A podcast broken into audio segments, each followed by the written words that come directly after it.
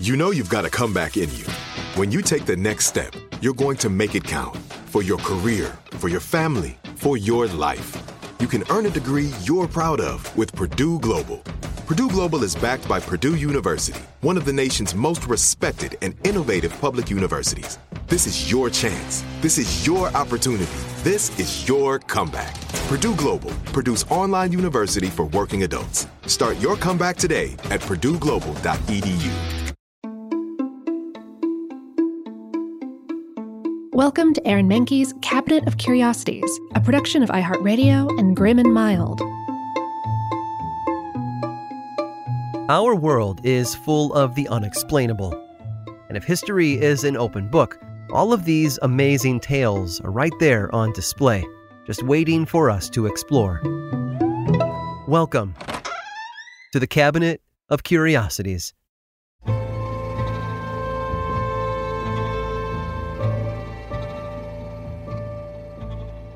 Economics is a vast area of study, with numerous ideologies, models, and theories that explain how and why economies run the way they do.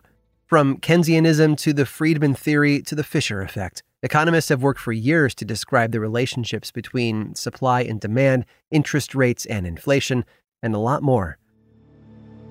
One man, however, traveled a wholly different path.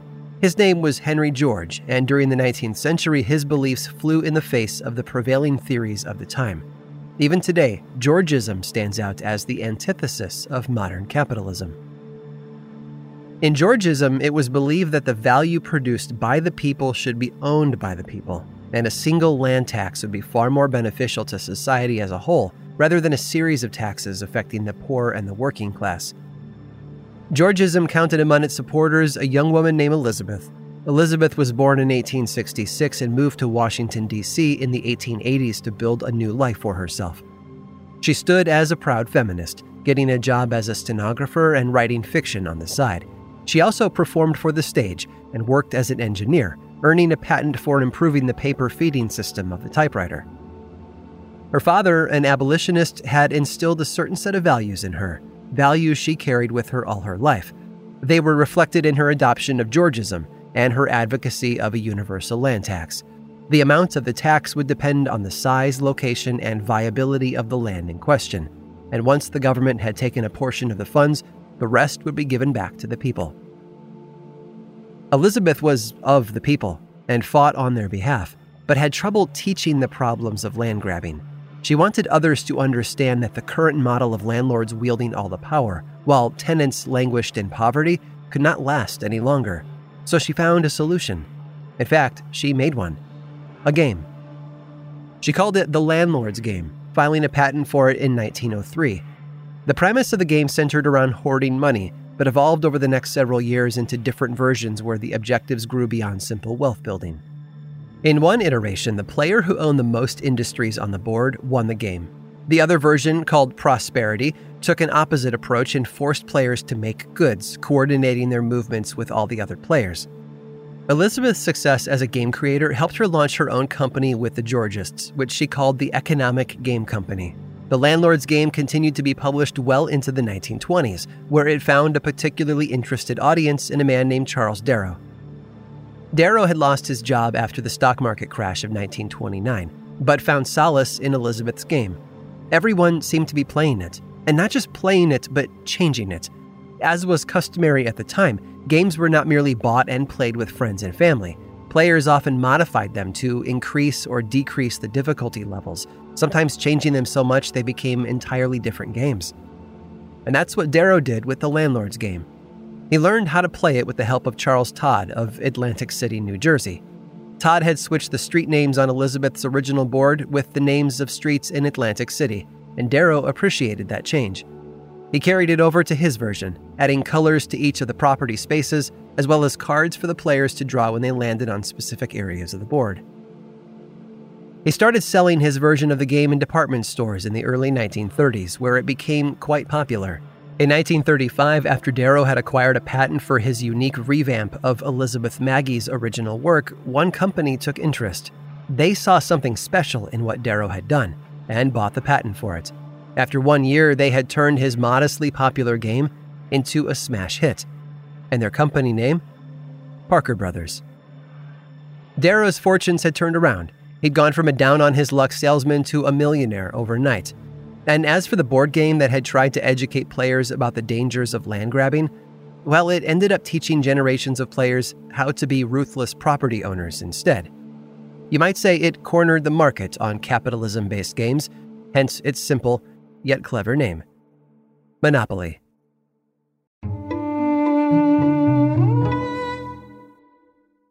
Hey, this is Jodie Sweetin from the podcast How Rude Tanneritos. As a nostalgic voice from your past, I'm here to remind you that amongst the stressful and chaotic existence we live in 2024, you deserve to get away. It's time for a vacation, no matter when you're hearing this. And let me tell you how you'll get there. The 2024 Hyundai Santa Fe. Want to bring the family to the mountains with the Santa Fe's available H-Track all-wheel drive? Well, it's got standard third-row seating and available dual wireless charging pads for the kids who just want to stare at their phone and not talk to you. You know what I mean. Visit HyundaiUSA.com or call 562-314-4603 for more details. Hyundai, there's joy in every journey. Okay, I love Walker Hayes. He's amazing. He's so fun, such a great entertainer. And that's why I'm so excited that JCPenney and country music singer-songwriter Walker Hayes are partnering together on a new limited-time men's collection for the everyday guy.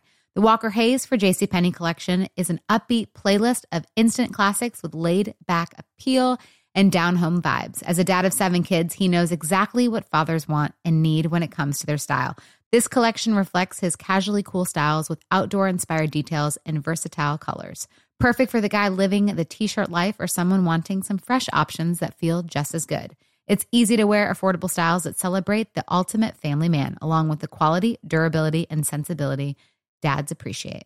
Available online Saturday, May 4th at jcp.com and in-store Thursday, May 16th, just in time for Father's Day. Limited time only. JCPenney, make it count. Like many of us, you might think identity theft will never happen to you. But consider this. There's a new identity theft victim every 3 seconds in the U.S. That's over 15 million people by the end of this year, equal to the populations of New York, Los Angeles, and Chicago combined.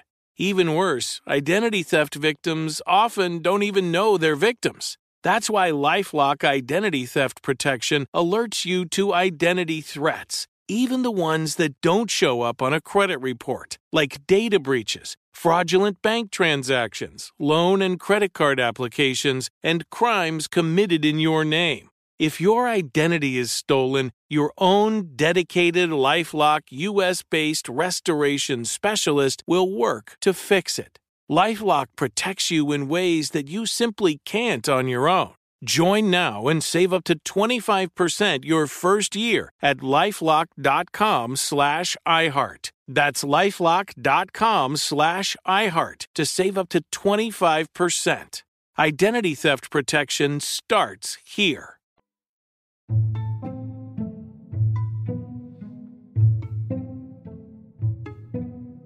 In times of trouble, it's not often that someone steps in to help those in need. Should our car break down in the middle of nowhere and we can't call for help, it's likely that most people passing by won't stop to lend a hand. Horror movies and sensationalist news stories have conditioned us not to trust strangers, and with good reason. It was morning on December 10th of 1968, and 4 employees of the Nihon Shintaku Bank in Tokyo were on the move. In their possession was 294 million yen, or about $10 million today. They were on their way to the Toshiba factory in Fuchu to deliver yearly bonuses to the employees there. The money had been stashed away safely in metal boxes, which were then placed in the trunk of the car. A short time into their trip, a uniformed police officer from the motorcycle division pulled them over. He was panicked. Apparently, someone had just blown up their branch manager's home, and he needed to get them to safety.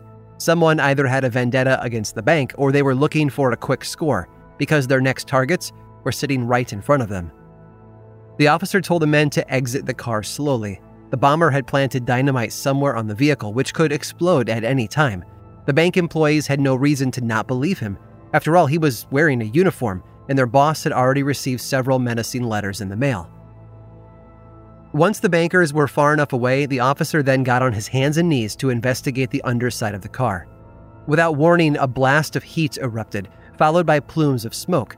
The officer jumped to his feet. He screamed at the four employees to run for cover.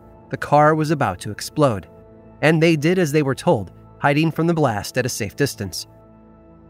Except that blast never came, and when they looked at the spot where the car had been, it had disappeared. Investigators arrived at the scene shortly after to gather statements from the bank employees. They had no idea why the police officer had stolen their car. That was probably because he wasn't a police officer. He was a thief, and he just made off with 300 million yen. The flash of heat and smoke had been caused by a flare left behind by the suspect. When the real cops finally tracked down the stolen vehicle, it was found empty, and the boxes with the money inside had been moved to another stolen car he'd had waiting for him all along. The employees gave the police as much information as they could remember and described his appearance to a sketch artist. The drawing was then released to the media, who referred to the case as the 300 million yen robbery. It had become a major story and a stain on the Tokyo Police Department. Investigators believed whoever had fooled the bank employees had either been a part of the police force or related to someone who was. Their uniform and demeanor had been too convincing to be fake, yet what they'd left behind had confounded the real officers. Over 120 items retrieved from the scene were entered into evidence, including the motorcycle the thief had been driving. It was a regular motorcycle, painted white to look like an official police vehicle. The 19-year-old son of a local officer was brought in for questioning as a potential suspect. He had the means to commit the crime and no alibi, but before the questioning could go further, the young man took his life, leaving the officers at a loss. The investigation grew into the largest ever undertaken by Japanese police, with 170,000 officers getting involved. They worked for 7 years trying to track down the elusive faker who had fooled four hapless bank employees into handing over 300 million yen. But he was never found. Even after the statute of limitations expired in the mid-70s, the culprit refused to come forward. To this day, no one knows what happened to the money or the identity of the person who had committed the perfect crime. Instead, it seems he had done what Hollywood has taught us to expect. He'd driven off into the sunset, never to be seen again.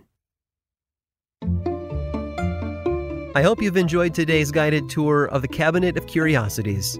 Subscribe for free on Apple Podcasts or learn more about the show by visiting curiositiespodcast.com. This show was created by me, Aaron Mahnke, in partnership with How Stuff Works. I make another award-winning show called Lore, which is a podcast, book series, and television show, and you can learn all about it over at theworldoflore.com. And until next time, stay curious.